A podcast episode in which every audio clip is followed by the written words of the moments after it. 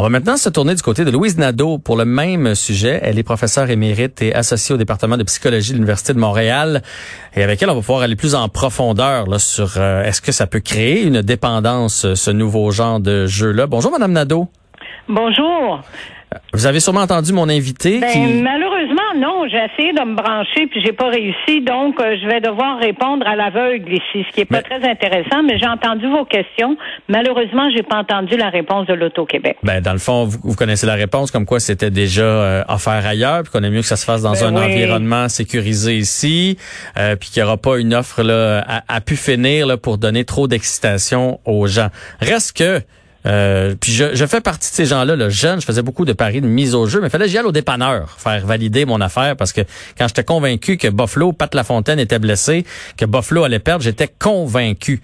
Euh, c'est dangereux le sport, parce que ça vient chercher de drôles dans sentiments en nous versus le, le pari. Mais c'est sûr que ça vient chercher émotionnellement. Euh, je vais vous répondre simplement. N'importe quelle sorte de jeu est un risque. Il n'y a pas de, de risque zéro en matière de jeu. Par ailleurs, on est obligé de constater quand on fait toutes les enquêtes là et on en fait depuis longtemps et dans les pays euh, de l'Ouest, on fait des bonnes enquêtes épidémiologiques, ça donne toujours le même résultat. Il y a moins de 1% de personnes qui sont des vrais joueurs pathologiques. Et, euh, et ce chiffre-là est à peu près est constant. Et quand on compare par rapport à l'alcool, où on monte facilement à 3 euh, donc c'est pas un, trouble qui est très très très fréquent, bien qu'il est extrêmement grave. Mm-hmm. Fait que ça, c'est le point numéro un. Le point numéro deux, euh, est-ce que l'Auto-Québec prend une bonne décision? Je suis obligée de vous dire que oui. Parce que la prohibition, ça marche pas. Alors, si la prohibition, ça marchait et qu'on était en mesure de, d'empêcher euh, les Québécois qui euh, de plus en plus ont des téléphones cellulaires et c'est de ça dont je vais parler la prochaine chose. Euh, si on était capable donc de les de les empêcher de jouer, notamment de jouer en ligne, bien sûr, euh, à ce moment-là, la prohibition ferait du sens, mais on n'a pas les outils pour faire ça. Alors, il vaut beaucoup mieux que euh, si on est pour jouer, que les profits aillent au gouvernement du Québec, qui aillent à n'importe quel opérateur qui n'est pas québécois. On est mieux de l'encadrer, dans le fond, c'est ce qu'on comprend. C'est ça. Maintenant, il y a une chose qui change profondément. Et euh, dans les faits, moi, je suis là parce qu'il y a déjà cinq ans, on a présidé un groupe de travail sur le jeu en ligne. Et déjà, là, nos données, là, sont des données de dinosaures parce qu'il y a cinq ans, c'était une réalité. Cinq ans plus tard, avec l'émergence des téléphones cellulaires, la façon dont les gens utilisent Internet, tout ça a profondément changé et ça change tellement vite qu'on a une énorme difficulté même à avoir des données robustes pour savoir comment ça change parce que ça prend du temps. Euh, construire des données. On a juste à voir le temps que ça prend pour avoir un, vaccin pour la COVID-19. On commence à comprendre que c'est long produire des bonnes données scientifiques. Donc, ça change très vite. Et une des choses qui change notamment, c'est de savoir justement jusqu'à quel point la pandémie actuelle n'aura pas augmenté euh, l'utilisation du, des, téléphones intelligents et du jeu en ligne. Donc, tout ça fait que l'Auto-Québec était un petit peu ça fait longtemps qu'ils parlent d'utiliser les paris sportifs et donc euh, la décision c'est de le faire. Est-ce qu'il y a votre vraie question là, c'est est-ce que les joueurs qui sont vulnérables sont plus à risque depuis qu'on a du pari sportif en ligne?